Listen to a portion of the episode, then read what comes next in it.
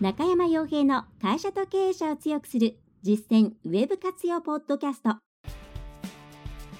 この番組では600社以上のウェブコンサル実績を持つ株式会社ラウンドナップ代表取締役の中山が会社経営者に必要な内容に絞り込んで抑えるべきウェブの話題やトピックスをビジネス目線でお伝えしています。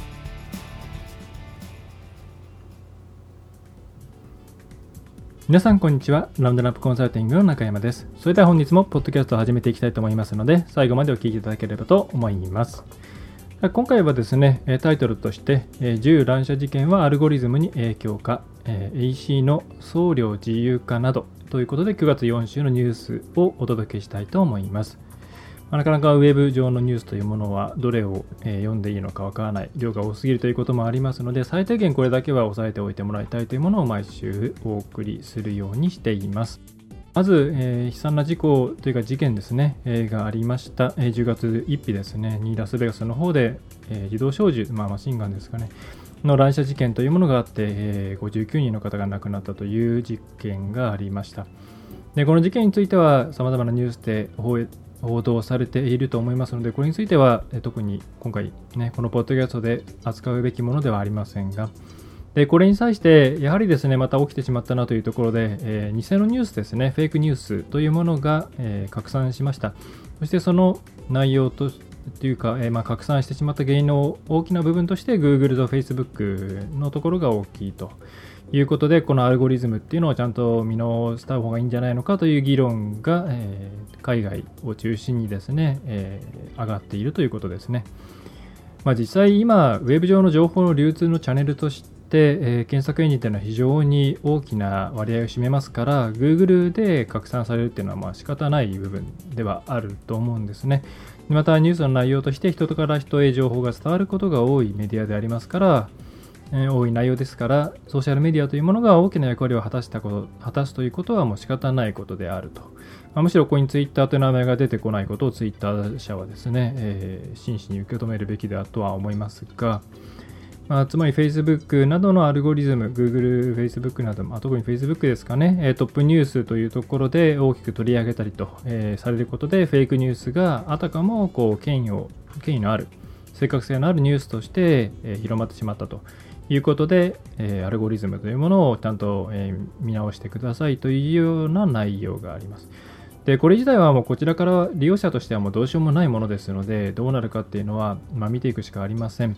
で、えー、このアルゴリズムが実際にこう明示的に変更されるか、あるいは裏で少し変更されるかというのは、アナウンスがあるかもしれませんし、アナウンスがないかもしれません。わかりませんが、え何らかの形でアルゴリズムの変更が、ま、Facebook 側はある可能性があります。Google としてはちょっと難しいんじゃないかなというふうに思っています。そして今回としても注目が集まっているニュースですね、というものがどんどんどんどんとソーシャルメディアの、まあ、ある意味正しい姿ではあると思いますが、えー、広がっていくことによって、えー、ニュースソースがたとえちょっと怪しいものであってもトップニュースに入ってしまったと。いうことで、どちらかというと本来的にはユーザーの側できちんとその内容というものを見てですね、これは拡散すべきかしないべきかというのを考えてやらなければいけないというところが問題ではありますが、うん、コンテンツの場というプラットフォームを提供している場の方に今ちょっと責める声が多いというところですね。はいまあ、一応2日後に誤情報を取り除い取り除いたというふうに Facebook の方では、えー、発表しているので、まあ、よく取り除けのけたなというのが正直なところです。まあ、これについてもいろいろ正確性の低いところからのソースっていうのを、トップニュースに出さないように、したししろとかですね、そういうこともありますけど、じゃあその判断はどうやってするのか、公平性を持ってですね、それをその判断をするにはどうしたらいいのかっていうのはまた、非常に難しい問題ですので、えー、すぐに答えが出ることはなく、えー、難しいところではないかと思います。実際としてはユーザー側のリテラシーの問題が、えー、まあ、プラットフォーム提供側に、まあ、押し付けられているような状況ではないかなというふうに私個人としては思っています。で、え、これについてはこういう状況になっているということは経営者の方、あるいはソーシャルメディアに方が、え、関わる方々としては必ず押さえておいていただきたい問題で、えー、また Google の方ではよく、ね、フェイクニュース、フェイクニュースって人少し前にいっぱい言われてましたけれども、やっぱりそういうフェイクニュースの記事っていうのを上位の上位表示しないようにアルゴリズムっていうものをちゃんと考えようっていうことで、えー、Google の方は、ま、対策を行っているというふうに言われています。日本の場合、フェイクニュースっていうよりは、何ですかね、まあ、ヘイトであったり、あるいはこう、えー、あれですね、確かな医療情報とか、えいう事件がありましたが、ああいう方向の方が強いですかね。で、えー、ですね、じゃあ皆さんとして何をこれで気をつけていただきたいかっていうと、やはり SNS というもので情報を発信する、まあ、自社の情報を発信する場合はいいんですけれども、他社の情報とか時事ネタ、ニュースなどを拡散するというときに、やはりですね、非常に気をつけていった方がいいですね。迷ったらシェアしないぐらいの方がいいと思います。特に SNS を活用しようということで Facebook ページなどを作って企業名をつけて、えそこでいろいろな、え情報を発信しようと思った時にそこでこう自社のニュースではないものを結構シェアしてしまったりする、まあ、特に中小企業、小規模事業、まあ、小さな企業の方の担当者の方って多いんですよね。まあ、とてもリスキーなんですが、やっぱり自社で発信できるニュースというものがそんなに多くない。1日1個とかね、本当はやりたいわけなんですけれども、そんなに多くないので、地域の情報であったり、こうネット上で流行っ、まあ、こう出回ってる情報とかで自社に少し関係がありそうなものっていうものをシェアしてしまうようなことが、え、あると思います。まあ、実際、えー、見る、見ますし、私もコンサルティングで入った時にそういう運用の仕方をしているってケースがあります。で、これはですね、やめた方がいいです。まあ、明らかに例えば自分の業界とか、えー、業界団体、あるいはそうですね、えー、近隣で、えー、同じ業界でこうイベントをやってるとか、え、そういうものであればいいんですけれども、え、自分から距離の遠い情報、その新聞に載るようなニュースとか、他業界の事情があんまりよくわかんない業界のニュースとか、ただ単にネットでいろいろ言及されているところのニュースとか、そういったものを、えー、あまりですね、チェックせずにシェアして、もしそれがフェイクであったり、あるいはこう非常にセンシティブなものであった場合、何かあった時に飛び火するんですね。えー、人に見てもらいたい、もっと Facebook ページを見てもらいたいということで、存在感を増すために様々なものをリツイートする、リツイートというか、まあ、シェアするっていうことは、企業アカウント、あるいは企業の経営者などのような外向きに名前などが知れている方が行うのは非常に危険です。で私も普段いろいろなニュースを見ていて、これシェアしたいなとか、これ伝えたいなっていうことはあるんですけれども、やはりですね、その敏感なものというものはやらないようにしていますし、基本的には自分たちの業界であったり、それから自分たちの記事はもちろんそうですけれども、あるいはこうですね、きちんとその背景について把握しているようなものしかシェア、あるいはコメントをしないようにしています。えー、そういうことをしないと、どんどん企業のですね、えー、リスクがリス、リスク要因が増えてしまうんですね。例えば皆さんの会社のアカウントでなあの Facebook ページ作りますと。で、検索をすると Facebook ページの、えー、その名前に皆さんの会社の名前が入っていれば、Facebook ページ自体は検索結果に確か引っかかるんですね。なので、そうすると、例えば皆さんの会社とかお店っていうのが、こう、SNS で活動しているかなとか、それから、えー、評判はどうかなっていう時に、ひとまず検索をかけていた、かけてみたという時に、あ、じゃあ Facebook がのページがあると、あ、見てみようということで見てみたら、自分たちの情報というよりは、なんかさまいろんなニュースに対して、こう、軽いコメントをつけて投げているような状態が続いているということになると、ちょっと嫌ですよね、やっぱり。自分たちのこうビジネスについて情報発信することをユーザーは目指すわけなのあユーザーは求めるわけなのでそれを考えると、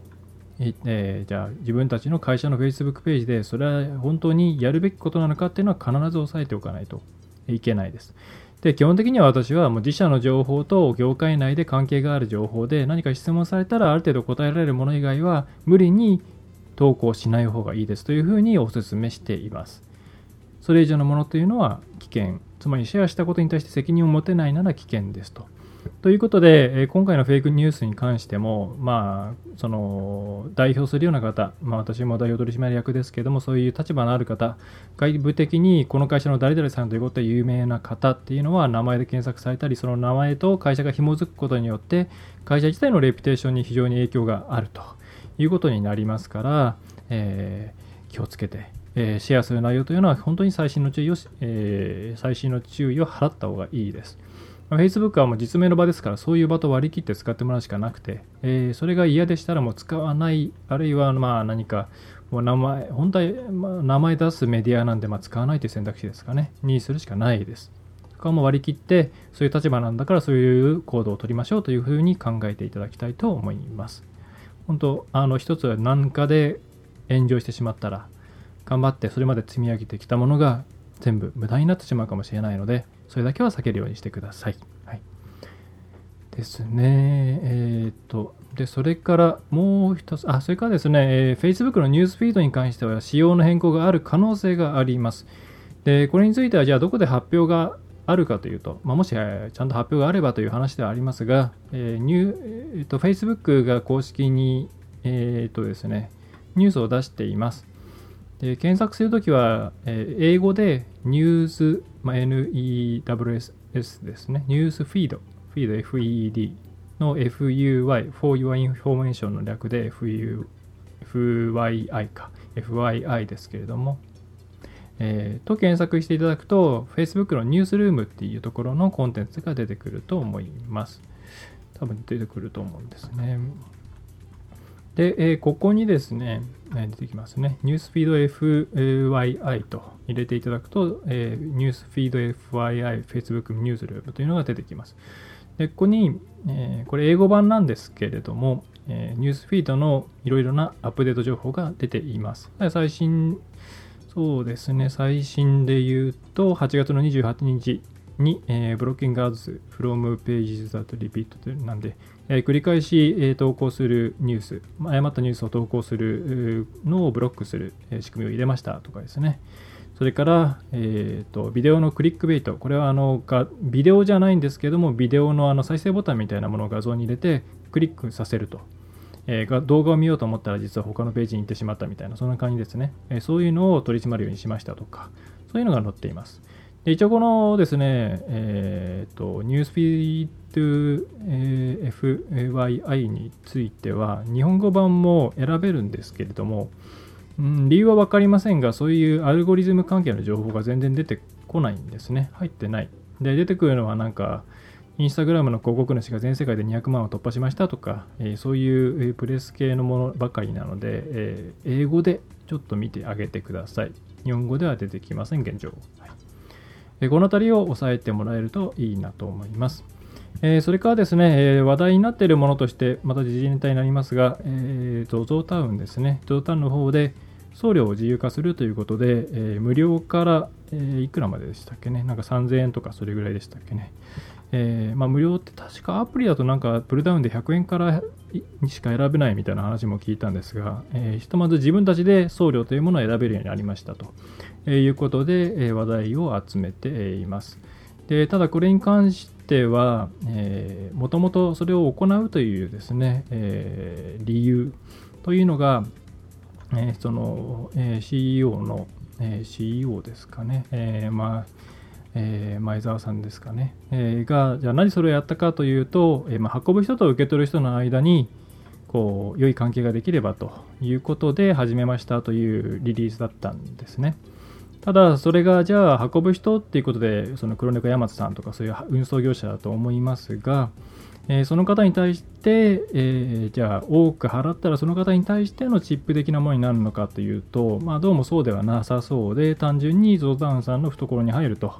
えー、いうことで、えそれはその言い方としてどうなのかといったような波紋が生まれています。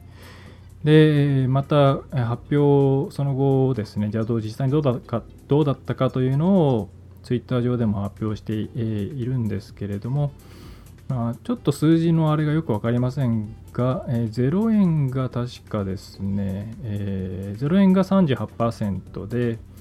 えーと、ヤマト運輸に支払う実際に ZOZO タウンさんがヤマト運輸に支払う実質額を上回る送料が設定された注文は、まあ、つまり、えーとですねえー、0.2%ということで、まあ、おそらく0.2%だけが、まあ、こう黒字という、えー、送料にしたということなのかなと思います。まあ、ちょっとこれはですね、えこれからどうなるのかなということありますが、まあ、単純に無料化するよりはインパクトがあったのかなと思います。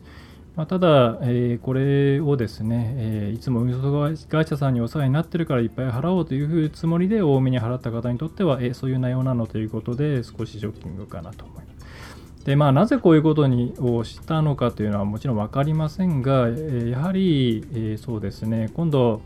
アマゾンが、えファッション市場にどんどん入ってくるぞというネタがあるんですね。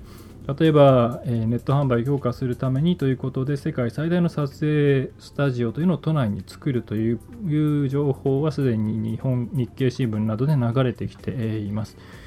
でそうすると、そこで今結構 Amazon のプライベートブランドの、えー、ファッション系洋服というものも売り上げがどんどん上がってきてるらしいんですね。それに抵抗入れしてどんどん攻めてくるのではないかということで、えー、先回りしてさまざまなこう差別化の手段を打とうとしているのかなというふうに思います。まあ、これも、えーと、確か前回ですかね、えー、のポッドキャストでもお伝えしましたけれども非常に大きな戦いになっていきますので、えー、この辺りを外から見ていてですね自分たちの、えー、業、え、戦い方の参考にするのはもう、えー、ぜひ行っていただければと思います。はいえー、というのが大きく2つのニュースですね。まあ、あと細かいものはいろいろないわけではありませんが、えーとまあ、Google ホームスピーカーが、えー、ついに日本に来るかもしれないなとか、えー、あとはですね、えー、まあ、そのファッション業界でいうと島村がかなり苦戦しているとか、まあ、島村はネットツアーやってなくてですね、まあ、あの行けばわかるんですけども同じ商品がいっぱいあるわけじゃないんでネット通販に向かないんですね、まあ、どう島村がこれから仕掛けてくるのかっていうのも非常に注目すべきポイント、えー、ではないかと思います EC 以外でもですね戦い方の参考として役に立つと思いますえー、とですね、そういうところですかね。あと、えっ、ー、と、サーチコンソール、皆さん使ってますかね ?Google サーチコンソール。これについての話題も一つあります。まあ、Google サーチコンソールずっとそんなに変わらないインターフェースです。えー、やってきたんですが、まあ、名前が昔は Webmaster ツールという名前だったのがサーチコンソールになったぐらいで、まあ、私がサーチコンソールで CSS ナイトでえー、喋ったのも随分前ですから、まあ、息の長い、使いづらいインターフェースですけれども、まあ、これがどうも大きく変わると、えー、機能面も含めて大きく変わるということで、一部のユーザーに対してリリースがされています。まあ、それを使った方の感想としては、えー、特に大きなサイト、大規模サイトを使った、えーえー、運用されている方にとっては参考になる情報がもう山盛りだということで、えー、早期の、まあ、全員のリリースがですね、リリースが待たれるところですね。え、で、サーチコンソール使ってないって方がいたら、ぜひすぐに使ってください。えー、Google のサーチコンソールっていうのは、それまで、えー、何ですかね、えー、Google とそのサイト管理者の間を取り持つ非常に有用なツールで、検索エンジンの検索結果にどれぐらい出たのかとか、クリック率とか、それから、えー、表示回数とかそういうのが全部わかるんですね。でそれから、えー、バックリンクの情報っていうものも Google が把握しているものを知ることができますし、まあ、あるいはこうモバイルのユーザビリティのチェックとか構造化データのチェックとか全部そこで行うことができます。まあ、サイトマップの送信だけにしか使ってないという方もいらっしゃるかもしれないですけどもあの何かページを変えた変えた後にサイトマップを再送信してフェッチやス Google をするとか、えー、それからクローンの状況を見るとかいろんな使い方がありますので使ってないという方はですねぜひすぐに使って、え、そして今使ってるよという方はですね今度、え、大きくどうも変わってくるらしいよというところを押さえていただいて、え、定期的にそれに関するニュースというものを押さえてもらえればと思います。サーチコンソールに関しては、え、サイトの規模にかかわらず、Google Analytics と、えー、一緒に使うことで非常に、えーまあ、一緒に使うというか Google Analytics などのアクセス解析とは別のデータを得ることができるので、もうこれはサイト管理者としては必須と考えていただいて無料で使えますので登録をしてあげてください。はいえー、そうですね。はいえー、あとは、え、ー、とですね、まあ、お知らせとしては、うちのお知らせとしては特に大きなものはありませんが、前回と同じように12月末に今のところ書籍出版の予定です。でそれから、えー、っとですね、えーま、いつも通りですね、サイトのご相談、えー、やってますので、対面でも、まあ、基本対面ですかね、え、がいいと思いますが、遠方の方でしたら、えー、スカイプなどでも可能です。から、え、コンサルティング枠は若干ありますが、え、ウェブサイトが少し埋まりつつあるので、え、年内に何かをリリースしたいという方は、え、早めにご連絡いただかないと多分間に合わないっていう感じになりそうですね。はいえー、というところですね。はいえー、それでは、えー、今回のポッドキャストは以上になります。えー、ご意見とかご感想、ご質問については、えとても嬉しいので、えー、メール info.roundnapconsulting.jp に送っていただくか、えー、匿名でも構いませんので、サイトのフォームから、えー、送っていただければと思います。どこのフォームでも構いません。はいえそれから紙のニュースレターですね、え配っておりまして、まあ、今回も喜んでいただいているので、よろしければ、サイドの方の、え紙のニュースニュースレターのフォームからご登録いただければと思います。それでは最後までお聴きいただきましてありがとうございました。ラウンドナップコンサルティング代表取締役の中山がお送りいたしました。今回の内容はいかがでしたでしょうか？ぜひご質問やご感想をラウンドナップコンサルティングのポッドキャスト質問フォームからお寄せください。お待ちしております。また、ホームページにてたくさんの情報を配信していますので、ぜひブログ、メールマガジン郵送ニュースレターや各種資料 PDF もご覧くださいこの世からウェブを活用できない会社をゼロにするを理念とする株式会社ラウンドナップがお送りいたしました。